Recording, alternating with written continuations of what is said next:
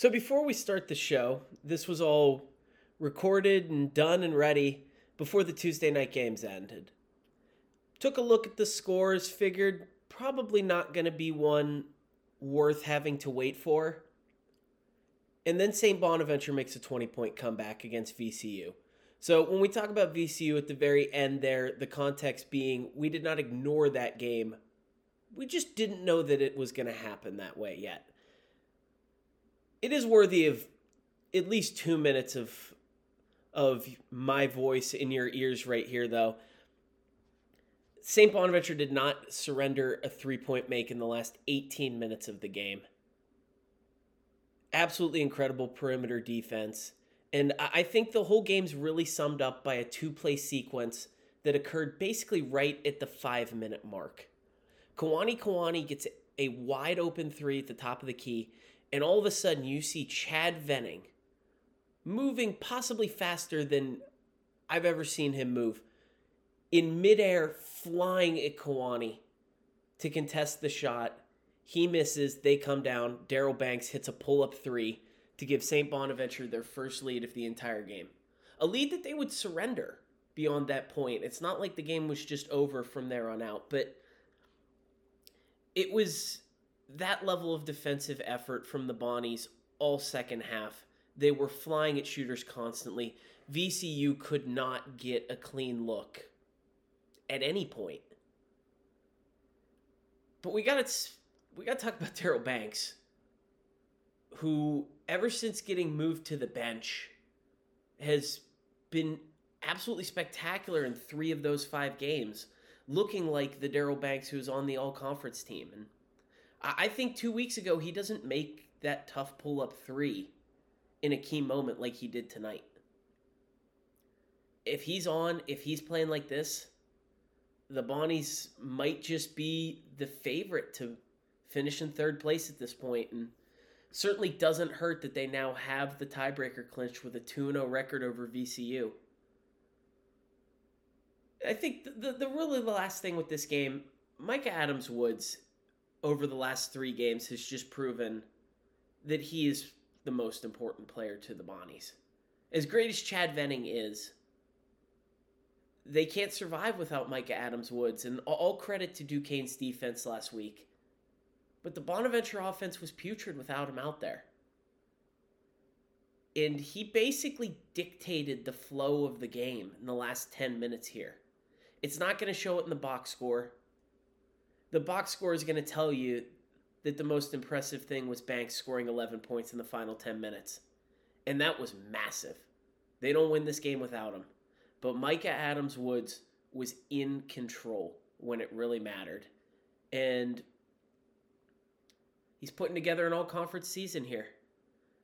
But watch out for these Bonnies. All of a sudden, 4 and 4, those bad losses not looking quite so bad when you look at how impressive they've been in the two VCU wins and then the Daryl Banks and Moses Flowers dual Inferno Fest against St. Joe's. They're going to Dayton on Friday. Got a chance for a huge, huge, huge win that would absolutely catapult them if they can get it. But even so, they are right in the thick of the conversation to stay now. That much is certain. And it's time to go on to a fantastic episode starting with Richmond head coach Chris Mooney.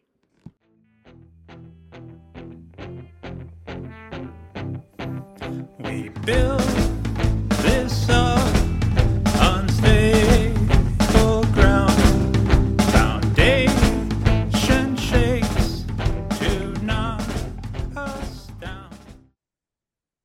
welcome to an all new episode of the Three Bid League podcast.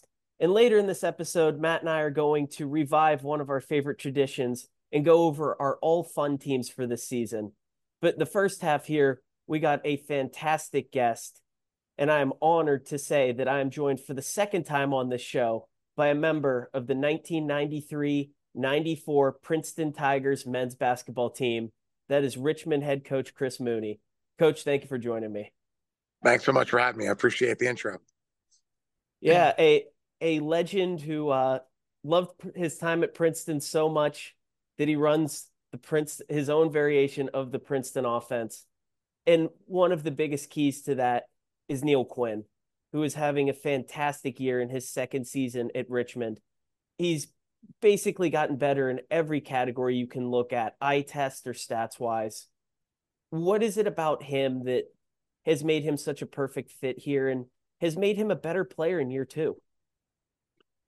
Well, one, he's a very, very hard worker. Uh, I would say that sometimes, you know, um, you know, with big guys, the coaches are really always trying to get them to be in the gym.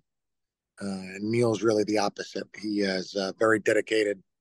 Uh, he's very organized about his workouts. When he comes in, he gets his extra work in.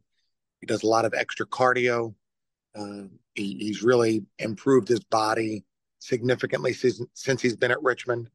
Um, and then, of course, his ability to uh, pass the ball, score, uh, his shooting touch.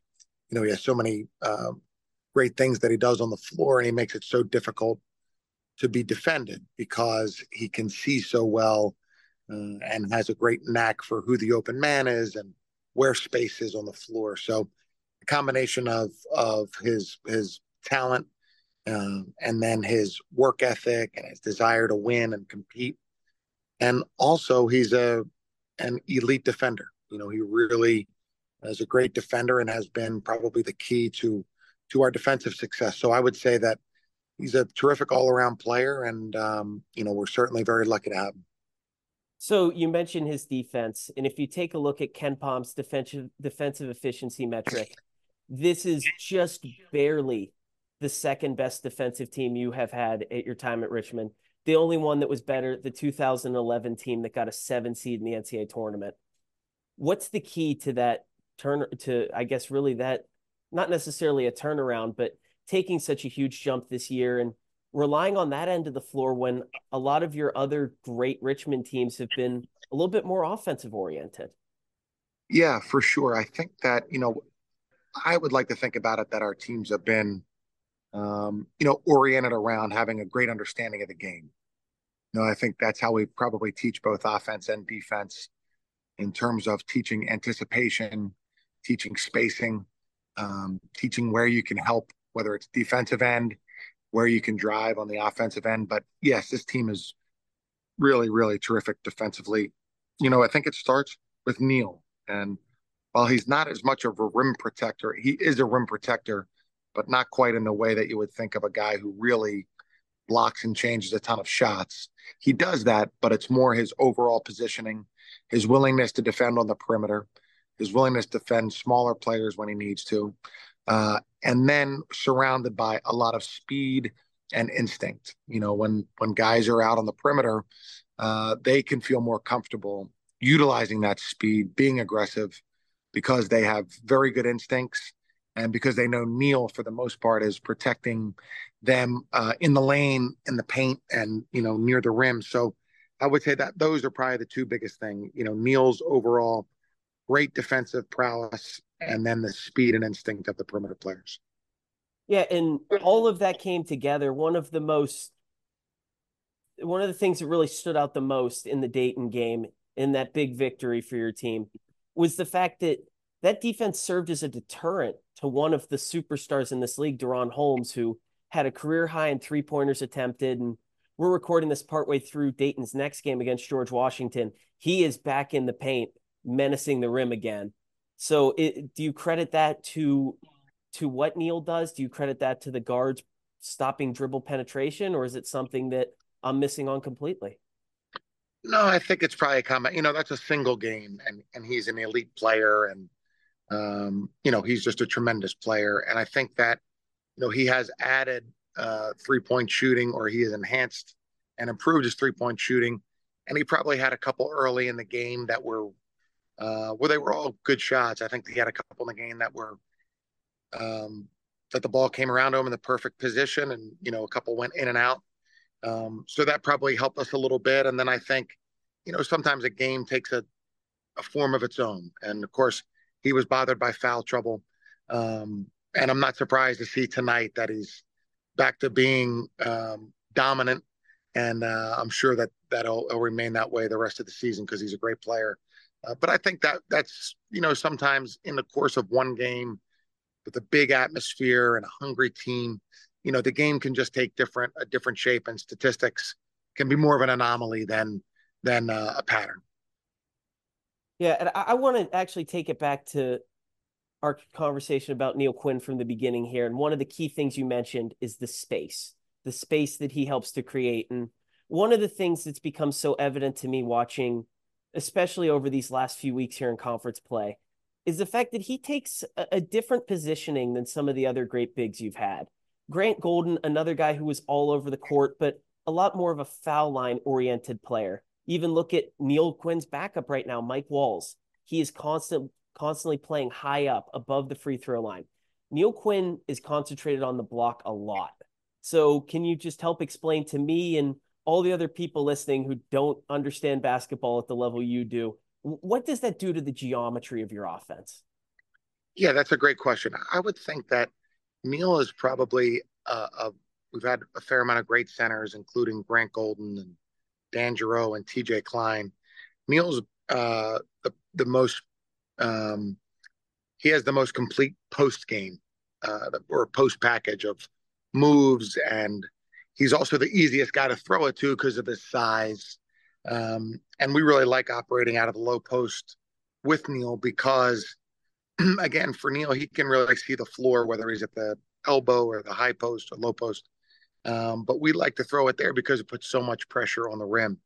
Um, and if you have to make a decision whether to double team him or to, um, you know, stunt at him, that gives guys, you know, when he throws the ball back out or finds the open man, a lot of space and a lot of confidence to do what they might do next. So, um, you know, I, I, would say that a lot of times when I watch, we'll, we'll throw the ball in multiple times on one possession to Neal into the low post uh, and just as a way to say like, hey, we, we want you to go create and make something happen.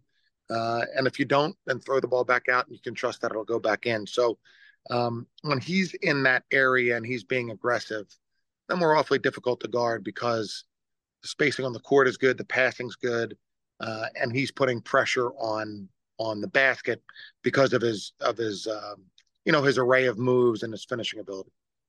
Yeah, and when he kicks that ball out, one of the guys that it's going to, who's certainly putting a lot of other pressure on the defense, is Jordan King, guy who was a great scorer at a lower level, but took a pretty big jump up conference wise here and has basically been the same guy on the stat sheet that he was in his previous stops. And so, what was it that you saw in him? What made you believe that as yet another fantastic Richmond small guard? that he could succeed in the A10? Well, I think when we first saw, you know, of course, the portal is is a different kind of recruiting, and you really have to, you know, you don't have as much time to. You have to watch everybody and get information on everybody, but the window of the recruitment is smaller. And so, the great thing about it was, you know, a minute into watching clips of him and game action of him, you know, I I loved him. I loved the way he played. I loved his um, sense for the game, his ability to find space on the floor, uh, his legs, his jump shot. Um, and so I, I, really thought that he would be able to play at anywhere. And um, and when I first talked to him, I think it made me realize how how great of a sense for the game he had. And you know, sometimes scorers like him, uh, their sense for the game is good, but it's it's somewhat limited to their ability to score. And where they can find shots and very instinctual in that way.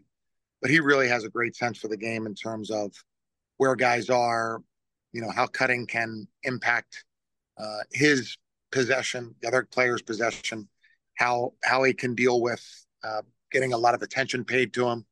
And so, uh, you know, I, thought we had a great first conversation, and then, you know, we recruited him really hard because I thought he was, you know, I think he's been probably the, in my opinion, I don't watch nearly enough, but uh, the best, you know, transfer pickup of, uh, or one of the best in the country. And uh, and right from the beginning, I think he really liked Richmond, and you know, we we certainly loved him. Yeah, do you give him the freedom to kind of feel out when he needs to break the offense? He he reminds me of another transfer you brought in a few years ago, Blake Francis, just a guy who could get buckets, who really can kind of drag your team out of the mud when things aren't really going to plan. Yeah, I think you know it's it's interesting because I, I hear that expression break break the offense, and while I, while I like you know I I know that that is how it could be seen. I, I feel like you know we're we're always just trying to get the best shot and move the defense, and I think his aggressiveness is really a big help. Um, you know, I, I I feel like if you had five players running the offense perfectly, you know, you can wind up with shot clock violations and really pretty possessions and no points. I think Jordan's aggressiveness not only helps us because it puts points on the board, but it helps our mindset and how we want to try to attack the game. And so, you know, we're we're going to pass the ball and spread the floor and play together and try to cut and move. Uh, but we also want to be aggressive with each each time we're cutting, each time we're driving to the basket. And I think he helps us do that because he really is relentless um, and puts so much pressure on the defense to have to try to stop him. So, uh, taking it out a little bit higher level here, you have a ton of transfer acquisitions on this team. We just talked about two of them. We got DeLonnie Hunt, Jason Roche. Isaiah Bigelow is the perfect example of the reason why I want to ask this question. He's a guy who put up, quite frankly, ho hum numbers at Wofford. Another guy who took a big jump up in conference. I think a lot of people saw that he was coming to Richmond thought, eh, not a big number, guy. Is it really going to translate to this level? He's not only done that, he's gotten better in his two years on this team. What are you looking for when you go into the transfer portal? What's what's the first thing you want to see from a guy before you start going after him? Yeah, that that's a great question. I would say, well, number one, and and I, mean this genuinely. You know, we really need guys who can um, fit at Richmond, can handle the academic work, um, guys who will be part of the team and the culture that we've tried to build and how we see basketball at Richmond. And so, you know, that generally means like a, a good guy who's responsible, who's, um, you know, respectful of his teammates and the program and those kinds of things. So Isaiah off the charts in those areas. And then I think basketball wise, versatility has always been really important. And I think that Isaiah, one, he played for uh, great, great coach of Mike Young his freshman year. Um, and, you know, Wofford had a great style of play. He was able to showcase that he was a versatile player. Uh, you know, I think that, um, you know, when guys, when you're his size and his level of athlete, uh, and you can handle the ball on the perimeter and you're comfortable and shoot the ball from the perimeter, you know, that that's pretty special. And I feel like maybe we have a way of utilizing that really, really well. Um, and I think the way that we go about trying to help guys to develop is have them play a lot of basketball, have them make a lot of decisions, have the ball in their hand. Uh, and I think that's been proven to be effective. Um, of course, we used to think about it over a four and five year period. Now you have to think about it in, in one, two, or three year period. Uh, but I think we've been we've been pretty good at doing that. And Isaiah is a great example of that because he has, you know, he's he's certainly improved his overall game, his efficiency, and those kinds of things. Uh, and then, you know, with that comes greater confidence, uh, and and hopefully it just you know improves because of that confidence even more. So you said it, it used to be a four or five year period, and for one member of your starting lineup, it still is. Dji Bailey in year four with the team is a guy who had a lot of injury issues, played sparingly in his first few seasons. Now 28 minutes a game, a critical piece, playing more of a forward role after he got thrust into some point guard minutes at the end of last season.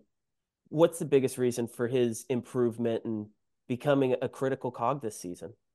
Yeah, I mean, Dji is the biggest reason for his improvement. You know, um, one, he's a tremendous person. Um, you know, you know, he's had a he before this year he had some frustrating injuries, some things that um, were were nagging, some things that were, you know, very difficult and took him out of practice for for you know a week or two at a time. Um, but he's the one I think that right in the spring when the season was over, uh, you know, wanted to improve and not just improve because he was already very good, but wanted to get stronger, wanted to attack the off season And right from the spring, he had a tremendous offseason. Uh, you know, he's always been a very fluid, very graceful player. Um, he has a great sense for the game. He can pass. Uh, he can attack the rim. He's a very good finisher with all different kinds of layups, um, and he's a very good defender. You know, so he he does so many things well.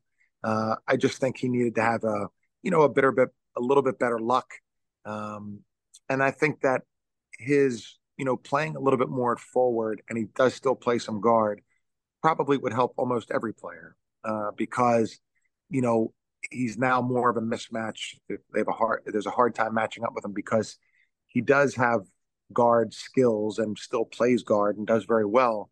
Um, but you know sometimes that's a, some responsibility that's taken care of by DeLonnie and Jordan or Mikal. Uh, and Dji can make those plays from a forward position uh, with someone not quite as quick or not quite as small underneath him. So uh, I couldn't be happier for him for having a great year and you know he he's earned it and has worked very very hard for it. Yeah, and all of this has come together. First seven and zero oh start in A10 play for the Richmond Spiders, longest win streak since 1935. What do you credit being the biggest reason for your team's success to this point? Honestly, uh, the competitiveness and competitive spirit of the team. I thought, you know, when we got our team essentially all together, the second summer session, uh, which again, the new normal, um, that's what I noticed right away from workouts. You know, even we're just doing shooting workouts or we're first time we're out there playing a little bit. There's a competitiveness that the team really has. And, you know, whether it's a morning workout, afternoon, whether we're it's a competition in shooting or playing live, there's a real competitiveness every day. And, you know, that goes really far in terms of uh, the long dog days of the season when that's a primary attribute of your team that you want to compete, you want to be out there playing, and uh, you know, we have an expression. You know, we have a chance to play today. We have a chance to play, and this team really embodies that. And um, I, I feel like that from the beginning gave me a lot of confidence that we would be all right. We had nice pieces, but together there was just a real, uh, genuine competitiveness about the entire team. Yeah, and it's great to see Richmond playing this way again. The conference is always in a good place when Richmond is playing well, but the best thing out of all of it, especially for me, someone who's paid attention to this conference since I was a little kid, I've known I've known Chris Mooney on the Richmond sidelines basically my entire basketball watching life, save for about a month last season. And the best part of this season is getting to see you back on the sidelines healthy again. So that is great to see, coach. Now that's really nice of you to say. I, honestly, I, I really, really appreciate you saying that. Thank you. Well, it's it's great. Like I said, and I want to wrap it up with one final question for you here, because you go through life and in all walks of life, you learn that there are people that when someone's in their orbit, anyone who knows them always wants to tell a story about them. And when you're listening to interviews, you find out that one guy that you were very close to many years ago is one of those people. So can you give us your best Pete Carril story? wow. Well, there are many, a, a, few that I can't give, of course. Um, you know, I, will tell you one. We were uh, when I was in high school. I had committed to go to Princeton, and Coach Carril came to see me play in a, an outdoor summer league game, and uh, or spring league maybe. And I saw I was going to college soon, and I came down to see me play. And after the game, I had a little notebook, and I went over to him and I said, "Hey, Coach Crew, I'll be there soon. You know, could you could you give me some things to write down that I can work on before I get to college?" And he looked around and he said, "Kid, there's not enough paper in all of Philadelphia for the things you need to work on." So it was downhill from there. But uh, but no, he's you know obviously he, he's impacted so many of us that are in coaching, so many of us that are not in coaching, um, and the things that he taught and valued I think you know one of the greatest compliments is that you know John Thompson III, uh, Mitch Henderson, Brian Earl, Sydney Johnson, Mike Brennan that you can see in all of all of the teams that they have, and um, obviously had a, a, tremendous impact on the sport at, at every level, and I'm proud to have played for him. Yeah, it, it is truly crazy how many coaches came out of that program You see, you see plenty of good players come out of all the programs run by great coaches like that, but you don't see a coaching tree tend to spread like that. Pete Carril, an absolute legend, and anytime you hear someone like a Sydney Johnson or a Mitch Henderson talk about him, they always have something great to say. No doubt about it. No doubt about it. So that's that seems like a great place to close it here. Richmond sitting in first place alone in the A10 as we record this. Head coach Chris Mooney, thank you for joining me. Thank you so much for having me. I appreciate it. All right, now we're going to bring back one of our favorite yearly traditions on the show. It is the sixth annual drafting of our all fun teams. And Matt, we made two rule tweaks this year. Number one, as you proposed, instead of it being we can only take one player each from each team, we're saying that we got to go with 10 different teams entirely here. And also, for just the second time in six years, we have a guy who's so obviously the number one pick that we have decided that he is ineligible. Yeah, Achille Spadone, not eligible this year, unfortunately. Just having a great season over at Davidson. Achille Spadone, legitimately draftable. That's he's fun. Well, here. if if we're gonna have ten guys, yeah, I mean we could get pretty deep, and that was the whole idea. But yeah, uh, apologies to DaRon Holmes, who is also ineligible this year. Decided that would be kind of worthless talking more about him. But I, I don't know about you. The the names I came up with for this draft I did not go back and listen to who we picked last year, but I'm confident that none of mine are repeats because either all of my players were not in the A10 last year or just weren't very good last season. So I think we should get some fresh names in this year's edition of the draft. I might have one repeat, but I don't think so. I have a lot of newcomers on my short list as well. I have a guy who took a big step up this year, and I have one guy very high up who's a returner who at this time last year actually hated watching. And it's mm-hmm. one of the, the all time legendary 180s of, of my opinion of a player's funness. All right. Well, I'm excited to hear that. But to determine the draft order, I, I came up with a trivia answer. Feel like you watch enough Duquesne, you're at all the games that you should get this one.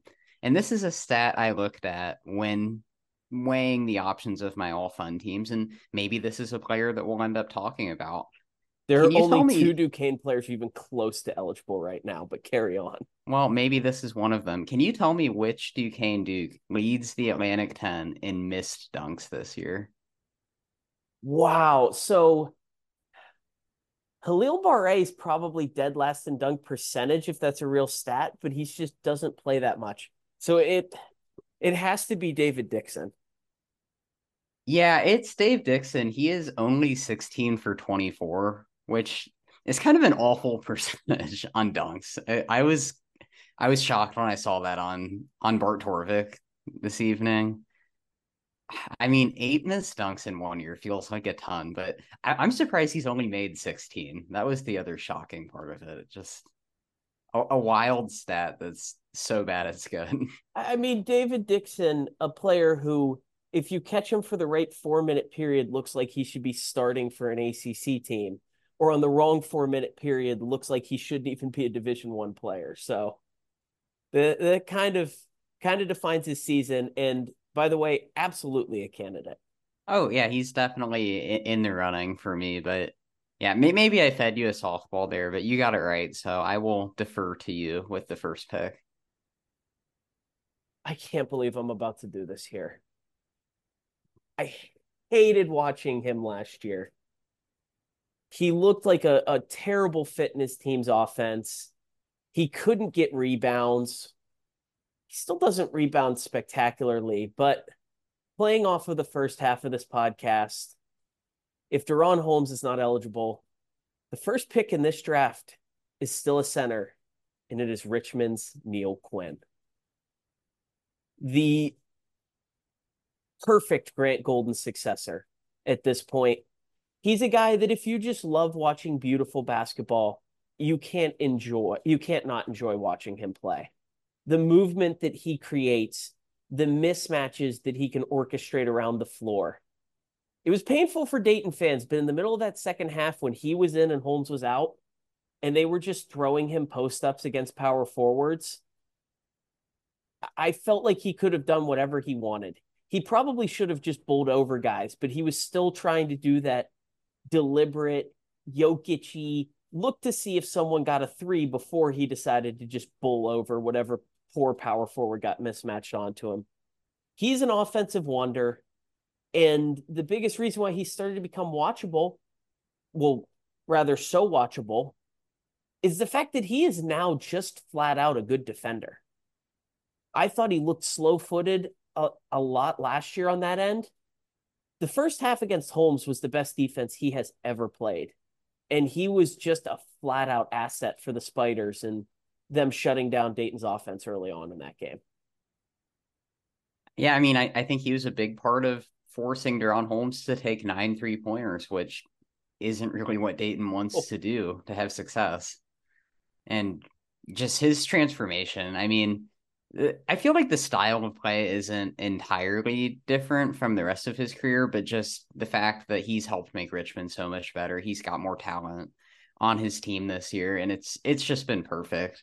But yeah, I, I think in particular, like we knew he was skilled offensively, but the defensive strides have been just a massive boost for the Spiders. Yeah, and now the rule comes into play because Jordan King no longer able to be selected in this draft. I know nor, he was definitely on my list. No, yeah, Richmond actually after last year were they probably weren't very fun besides our, our favorite Matt Grace. Like, yeah, you had a couple guys. I definitely would have selected Jordan King or had him in the running. So no, a, a worthy first overall pick. All right. For my my first round selection, I, I don't want to go too deep into talking about him just because we spent a lot of time, but I, I think all year I've just been enamored by the big guard, Keyshawn Hall at George Mason. Feels like he's just he's probably been the biggest surprise of the conference coming from UNLV, barely playing there, having a, a couple breakout games, but couldn't stay on the court. And he's clearly been George Mason's best player. Looks like the Patriots are starting to turn it around. He's coming off a 22 point game against Rhode Island. And overall, kind of dipped a little during their three game skid, but George Mason still could be one of they're a double bye contender, and he's a big part of that. Just with his versatility, he's a huge part of Mason's excellent interior defense, but also just the way he stretches the floor is something that we didn't anticipate, and it's led to the Patriots being one of the best shooting teams in the league, also. So just excited to see where he develops. It's kind of hard to believe he's only a sophomore with some of the things he's done on the court this year. On my nine man list, without a doubt, it's because of the fact that he truly is the big guard, no longer weight wise, but height wise. If you just flip on a game, he might look like he's six two initially if you have no idea who Keyshawn Hall is. And then the moment he turns around and just starts attacking the rim, you realize that this man is far from a guard despite having the skills. Yeah, I mean, feels like out of any player in the league, just from his skill set, he might be the biggest matchup nightmare in the conference because you need someone with the size and quick and quickness to try to stop him, and there's not many who can. All right, to me, there's now three teams that just far and away have way more candidates than anyone else. And those are, they all have what my next three picks would be if I was just rattling this off. So this is a tough one, but I just, I can't let him get away. I have to take the funnest rookie in this league, and that is Darren Buchanan Jr. on GW. The guy looks like he grew up in 1976, tried to become a power forward, and in that traditional basketball world, someone told him he was too small. So he hopped in a time machine, took his essentially bigger small forward frame and his center skills and just popped out onto earth in 2023. He takes bigger dudes in the paint like he's that unskilled dude at the YMCA and just punishes them offensively. And that's what I just thought he was for like three games. Turns out, just like Keyshawn Hall, he has a ton of skill. He can hit threes. He can attack off the perimeter. I have absolutely no idea what position he is because you can use him and Garrett Johnson interchangeably all over the court on both ends. And by the way, Garrett Johnson, another guy who would have been really, really close to this list if we didn't have team restrictions. But Buchanan has just been spectacular to watch this year. I feel like he can score in truly in any which way he chooses. Honestly, like when you bring up Johnson, I think with GW, this is the one team in the conference. I feel like you could have picked any one of their five starters. You and, really could have. And defend it. Like it's just an entertaining team. And Buchanan with his unique skill set, only as a freshman, uh, another guy that it's just exciting to see where he'll end up in the A10. He would have been my captain two weeks ago. And then Quinn just kind of took the spot. Yeah. Yeah, no, that certainly that knocks off a uh, a really easy team for one of us to pick. So ha- had to get a GW player on here. Okay, for my second pick, when I was digging up the dunks statistic in the conference, pretty obviously DaRon Holmes leading the the conference, and he's only missed one this year. I, I don't remember when that happened, but I guess Bart Torvik is usually right. Number two by a substantial margin, Toby Lawal of VCU. He is at 41 dunks, only two behind DaRon Holmes. Just about twice as many as third place at 21. And I think that is pretty crazy considering Lawal, if you compare him to DaRon Holmes, plays about half as many minutes, scores about a third of the points, but this guy, who is probably the best athlete in the A10, who we've known about for two years now, with his insane vertical leap, he is just an offensive rebounding machine. And that is when VCU, I think, is at their best when they they figured out that he can play the five. I think the Rams are at their best when he's doing that. And that's just such a tremendous asset to their offense when he's loading up on second chance points. And pretty much if he gets the ball, uh, within five feet of the basket, it's going to be a dunk. I don't know how much else offensively he's providing yet at this stage in his career, but he's clearly developed so much from year one to year two. Where last year he was just a crazy athlete playing in very small doses. This year he's a key contributor and one of the best post players on the team, without a doubt. What he did provide against Davidson on Saturday was seven of eight free throw shooting. Yeah. Most of it in the clutch while VCU's guards were struggling at the line. And it, it, was kind of amazing. Davidson couldn't figure out how to keep the ball away from him. They were just kind of starting to hack him to keep him away from those dunks, but a, a wonderful choice there. One quick question for you, though, because I, I, sh- I really enjoy watching VCU as a team. I'd say if we were ranking team by team, they'd probably be second or third for me this mm-hmm. this season. But beyond Lawal, I struggled to find another candidate for this. I think you could make a case. The next guy that comes to mind is probably Zeb Jackson for me, just with his defense and ability to drive to the rim. But Lawal's the easy first pick for me on that team.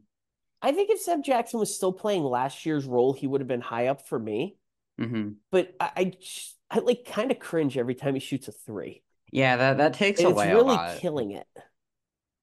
I mean, teams still kind of just dare him to shoot. I think more than anyone in the conference, just because you have to give him the space though, because otherwise he he is one of the quickest first steps I've seen in the league. Um, but going back to, I just wanted to bring up Lawal's shooting. He was five for 17 total from the line last year. So the fact that he made seven in a game is very impressive. Yeah, and I think it was six for six in the final 10 minutes as well. The only other guy I want to mention with them, I, I feel like a month from now, if he does start to play more consistently, Sean Bairstow could very easily be on this list. Yeah, he, he still he, has too many games where he's just invisible at this point. Yeah, just haven't haven't seen him quite do enough yet at this point in the year. All right. Even the All-Fun team needs a dog on it. You need that gritty defender. And so I'm going to take Enoch Cheeks. The least talked about of the Dayton key six players. A guy who, as I mentioned last week, has a little Trey Landers in him with his physicality, has a little bit of Kyle Davis in him with his quick feet on the perimeter. He's a guy who you can match up on anyone, one, two, or three. Occasionally some some specific fours. And it's fun to just watch him get physical with these guys. But the funnest part about Cheeks is that when he's on the offensive end, he plays like a complete and total lunatic. And at least three times in a game, you're just going to be watching the ball will go up, and you will just see a body just completely fly across the paint for no reason at all. That dude, a few times a game, will will crash the glass so recklessly. He almost never gets the rebounds, but his leap is breathtaking. He plays with a crazy ferocity, and yeah, I think that taking DaRon Holmes out was fun for this game because we get to talk about Enoch Cheeks. Yeah, he's a good pick. Definitely in the running for glue guy of the year, and not just leaping for rebounds, but I think for a guard, he's probably better than anyone at meeting players at the rim and just contending everything. I, am I'm, I'm disappointed though. I was about to take the spark plug Javon Bennett next. Just loving his on ball defense this year and propensity to get red hot from three after yeeting a couple off the backboard out of nowhere. He'll just start making a few. But yeah, that, that's a good pick. I feel like do we need to I, I have no guards yet. And I feel like we need to at least try to make some kind of starting lineup out of this. So I'll go that route. I don't think there's a ton of candidates on this team, so I'll just take him. Jaden House from Rhode Island. I think he is kind of as advertised this year. What we were expecting, uh, just a gunner who can get crazy hot at any moment, even when his team has struggled a bit at times this year, like they're going through right now. But we saw it in the Dayton game. We saw it against UMass when he had 29 points. This guy can just catch fire at any moment. And he's actually been more efficient than he was his previous years at High Point, which is kind of surprising considering he's kept up the same really high volume in a, a more difficult conference. So I don't know. Rhode Island still that that's kind of what takes him down a notch is that the team hasn't been as good as I had hoped. But just one on one, like he doesn't get talked as much about as like the the Kings and the Bishops and the Reynolds type players because his team's not as good. And he's probably not quite on that level. But still, I mean, when he is on playing at his best, he's not a whole lot different than those guys. Yeah, his best just doesn't come as frequently as those other guys. But if you were going to take a roadie player, really the only entertainment you get out of that team is when either he, Kortright, or Green just gets cooking. Mm-hmm. All right, I can't believe this. I thought that there were four teams that had a whole bunch of candidates. And somehow I'm going to get each of my top four picks from those teams in this one, maybe it's a reach. I think this is more of a personal preference to take him over some of his teammates. But I'm going to take Xavier Brown as the St. Joe's representative in this draft over Fleming, over Reynolds. Essandoko might be there by the end of the year. He's started to make his case in the past few games. But it's one specific thing with Xavier Brown, and that is his burst going to the rim he turns into like young Derrick Rose when he's attacking the basket. It, it's really unbelievable. And people rave about his great three point shooting, and reasonably so. One of the best shooters in the conference, I believe. Yeah, he's sitting at fourth in three point percentage on the season. As a freshman, he's played 20 games. He has never gone cold. But it's just that relentless attack of the rim Erik Reynolds has it, Xavier Brown has it, and when those two get ahead of steam going downhill, St. Joe's just becomes a delightful offense.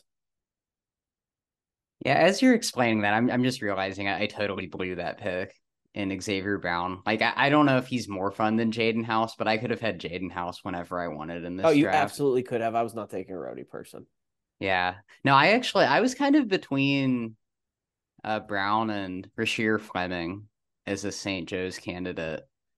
But I think what gets me for Brown is like as a freshman, his just basketball knowledge and mindset. Like he is an intelligent player for his lack of experience. And I, I, think that bodes well for him just moving forward in the future. You can already see him playing like a veteran out there, fearlessly taking it to the rim. And yeah, I, I think that's that's an awesome pick. He's definitely still in the running for rookie of the year, especially if St. Joe's can find a way to turn things around. But he he's been great all year.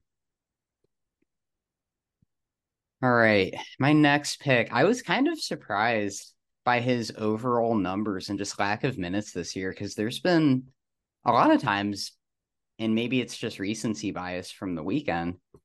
I feel like he could be this team's best player. I'll go with Elijah Gray from Fordham. Out of the him. Yeah, I just think out of the the heralded sophomore class that the Rams have, he's really the one guy that's broken out, not quite into a star because he he still only plays about 18, 19 minutes a game, but has had some huge performances this year, going back to the first game of the season against Wagner when he led the team and made some clutch threes, and then against Duquesne when he had 19 points and eight rebounds. Just an overall, like, on a, a struggling offensive team, he's one of the best shooters at 34% from three and 76% from the line, which, if you're a Fordham Ram, that's really good this time of year considering where the rest of the team is at. But top 25 in both offensive and defensive rebounding rates in the conference. He dishes out a pretty good amount of assists, just overall fills up the stat sheet and brings the defense too, like a lot of guys do for Fordham. But yeah, just kind of surprised by especially his recent jump in conference play. He's been in double figures six out of the last seven games and really seems to be turning a corner.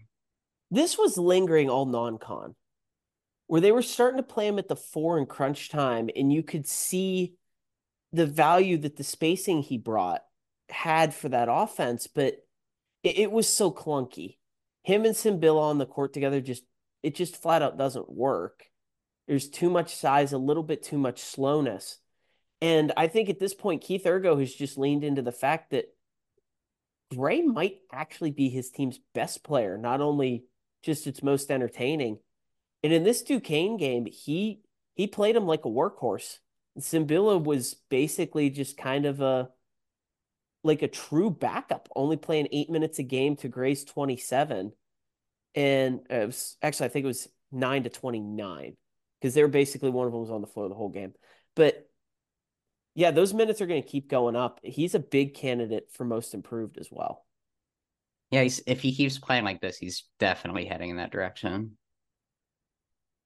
All right, I'm actually going to get my exact starting five here. So, with apologies to somehow two LaSalle guys almost slipping onto this list, uh, Jhamir Brickus and Daeshon Shepherd, you're not going to quite make my team. I do specifically remember I took Jhamir Brickus as a freshman, so I, I didn't want to take him again, although he he deserves it this year. I won't I won't be taking him either though. I'm going to go with another guy who plays a lot like Jhamir Brickus, but has had possibly even a better season, I think, with with lesser offensive talent around him. And that is Grant Huffman of Davidson. Hmm. There's nothing specific that's fun to watch about Grant Huffman.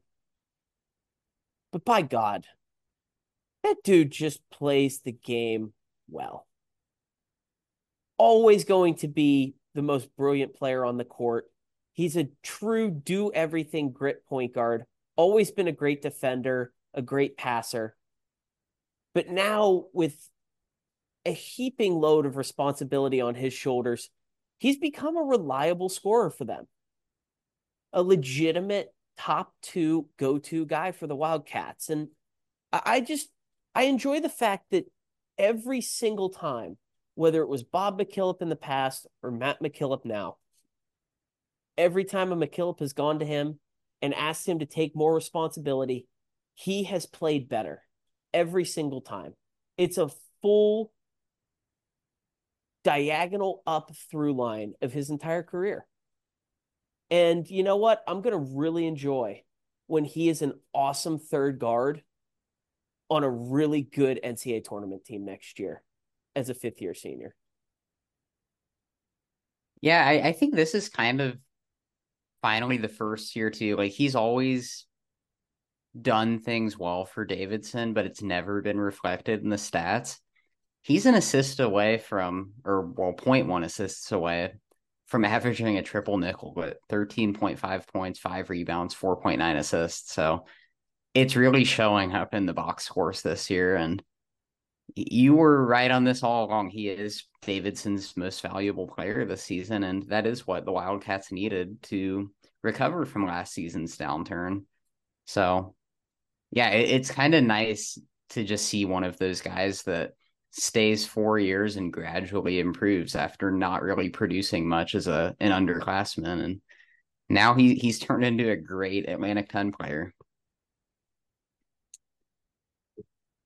Okay, my last pick, I I messed up my draft. I uh I need to take another guard, I think, and I don't really like any of the names left that I have written down. So, you know what? I'm just gonna take the guy who I believe is largely responsible for Loyola being pretty good this year and something I didn't expect. Give me Jayden Dawson. And apologies to Miles Rubin, who probably is more deserving, but I already have some big guys on my team. Miles Rubin also up there. Well, for a lot of the season, he's been leading the nation in block rate, but also up there in dunks this year. But just Jayden Dawson, that Loyola finally found their heat check guy that can get hot from three and help them extend leads or get back into games. Also, a solid defender on a team that's really improved in that mark this year. Uh, good block rate and steal rate for a guard of his size. And I, I just attribute a lot of Loyola's success over the last month. He's finally established himself in a starting role and it's paid dividends. He's had some huge games lately and think that's he he's a candidate also for most improved this year as we head toward the home stretch of the season. Yeah, another good one. Uh just I don't know, just not enough uh enough flash there for me for what Jayden Dawson does. But someone that I did definitely think about. I'm just flipping around the other teams in my head. So no Bonaventure. You can yeah, make the argument just... for Venning. Like Barry yeah. Evans, if he just played more. Yeah. Would unquestionably be be on this list. He was the only guy I really thought about from that team. Uh UMass, Cross, I think. I feel like Cross Cohen's the most boring of the four stud centers. Sorry. Yeah, I feel like Cross was definitely discussed last year too. So I didn't I kind of eliminated him. If he wasn't picked last year, I apologize because I just sort of assumed he was. We talked about him a lot last season. If Jayden Ndjigue just like ever made a jumper, he could be on there. Yeah, he is um, he is the guy for next year that if he could just learn how to shoot, he would suddenly be a star, but he can't right now. Duquesne, you could have gone Dixon or Clark, but they're gonna they're just gonna free fall down the team entertainment rankings. Mm-hmm. I, I, mm-hmm. mean, for God's sake, Keith Dambrot started his press conference the other day by saying that they finally figured out who they are, and that's a team who wins by mud wrestling. And basically, ever since the Dayton game, the the Duquesne perf- games have just truly been hideous. And they've won two of them and lost the other two at the buzzer. So it's yeah. working. They're going to keep doing it but they're not going to be very fun. No, not really what we expected. Um, St. Louis, we talked about this for a second right before. Hargrove would have been a candidate for me, but that that's one of the least watchable teams in years in this they, league. They're more fun off the Oof. court right now. That's about yeah. what I can say. Who else are we missing? You know what was fun? And I noticed this the uh, no context college basketball account tweeted it uh, this weekend, but I noticed it a couple weeks ago too. Travis Ford just drinking out of what looks like a souvenir cup on the sidelines. That's even better than pure leaf iced tea. like he's just got a six dollar diet coke in his Billiken cup. That, that's too funny. Yeah, Travis Ford is providing most of people's St. Louis based entertainment at this point in the season. Yeah. Who's the other team we didn't mention? Well, you talked about LaSalle a little bit. I, I guess I'd want to oh, throw oh, yeah, out. Yeah. Uh, out of freshman. I don't think he's going to get all rookie, but Tunde Vahlberg Fasasi's had a couple breakout games where he'll just knock down a few threes and like clearly I, I think he needs to put on some muscle, but and it, it's kind of his fault or not his fault too because he's got to play out of position sometimes for LaSalle. He's just he's probably more of a three, but they need him more in the post just with how that team's equipped. But kind of considered him. He he could be someone for next year last week we talked about like the seven rookies that were starting to break away for like all rookie honors. And then Fasasi and Baraka Okojie on George Mason went out and split rookie of the week. Yeah. And Okojie was unbelievable in the second half of that Rhode Island game.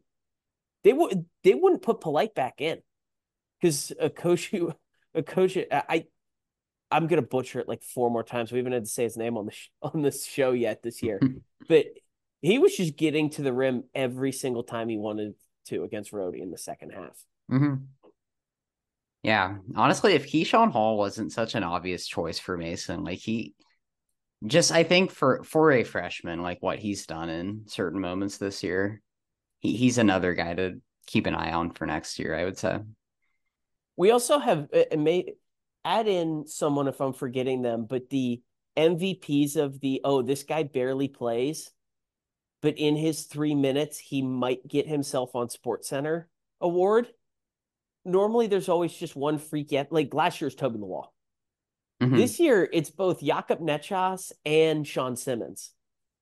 Mainly because at any moment during the four to five minutes that they each play per game, they might just smack a shot into the upper deck. Yeah. Well, I mean, if they follow the Toby Lawal breakout path. Maybe we'll we'll see some more of that next year. Yeah, we ju- we just might. Uh, only other thing I want to cover here.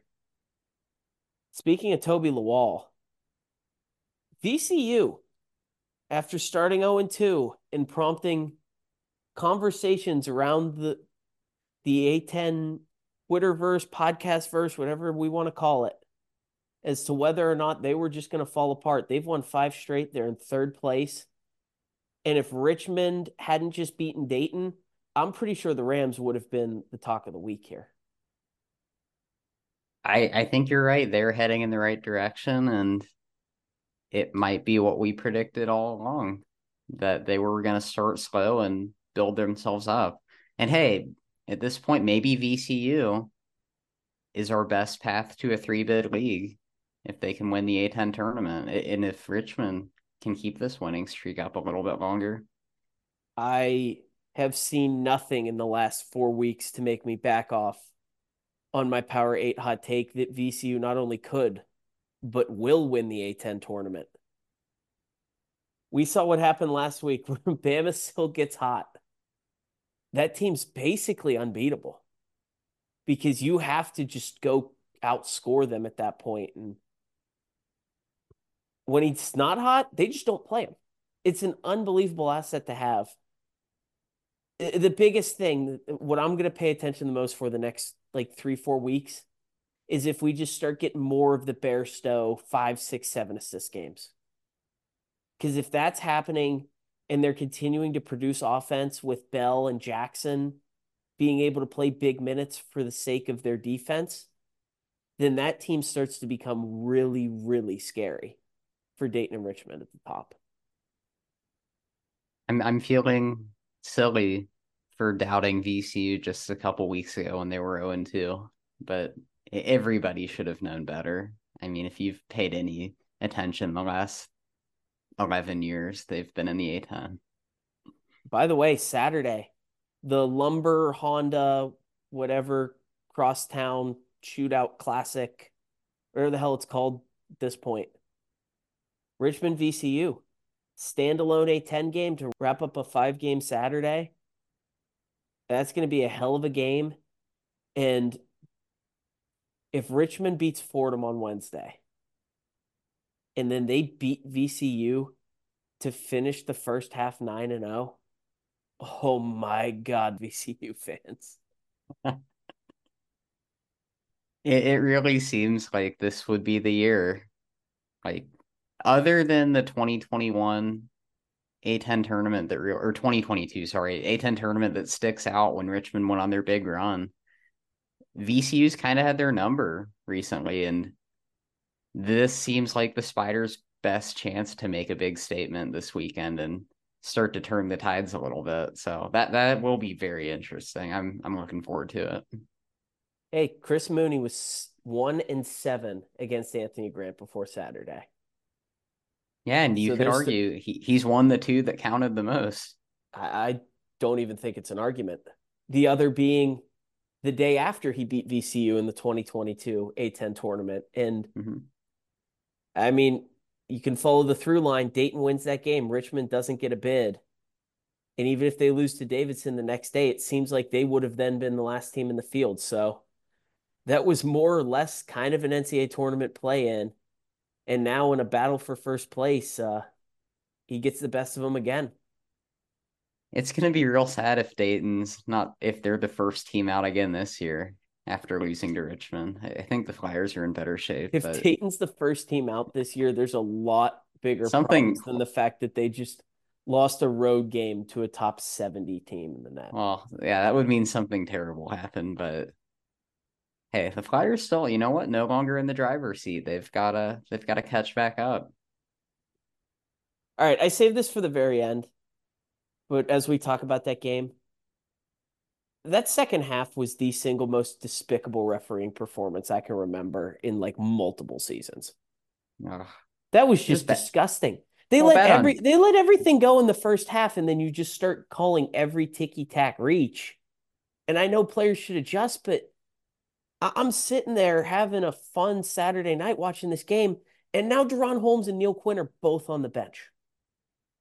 Well, and it just the... sucked. Like I want to watch Holmes play Quinn. The problem with that too is that Dayton and Richmond are probably the two teams in the conference that foul the least on defense. Like there, it's not Fordham versus Duquesne where you expect the teams to beat the crap out of each other. That's not how those teams play at all. So, if those yeah, refs worked the second half of Fordham Duquesne, they would have had to just stop the game. Yeah, they would have run out of players. I can't. I actually can't believe that there wasn't a fight in that game. Yeah, that was that was entertaining. Rose, Rose and DeMichael were trying to kill each other every time down the floor. Hmm. but yeah, it was just it was so it was such a bummer. And yeah. I don't even think it was refed unfairly. It certainly hurt Dayton because of Holmes picking up that fourth that Quinn never got. But it, yeah. it was just those first like five minutes where they just decided that they were going to put on their own little clown show was just truly absurd.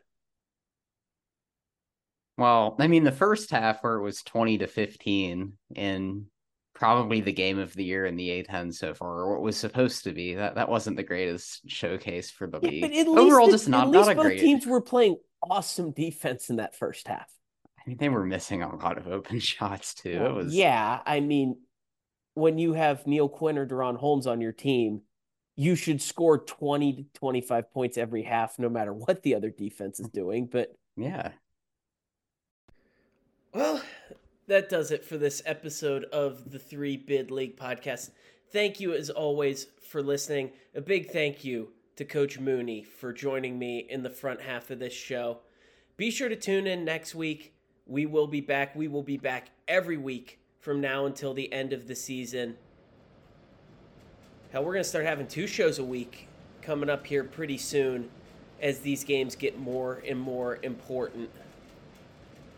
Just before I completely wrap this up, though, I want to take a brief moment for some somber news over the last week.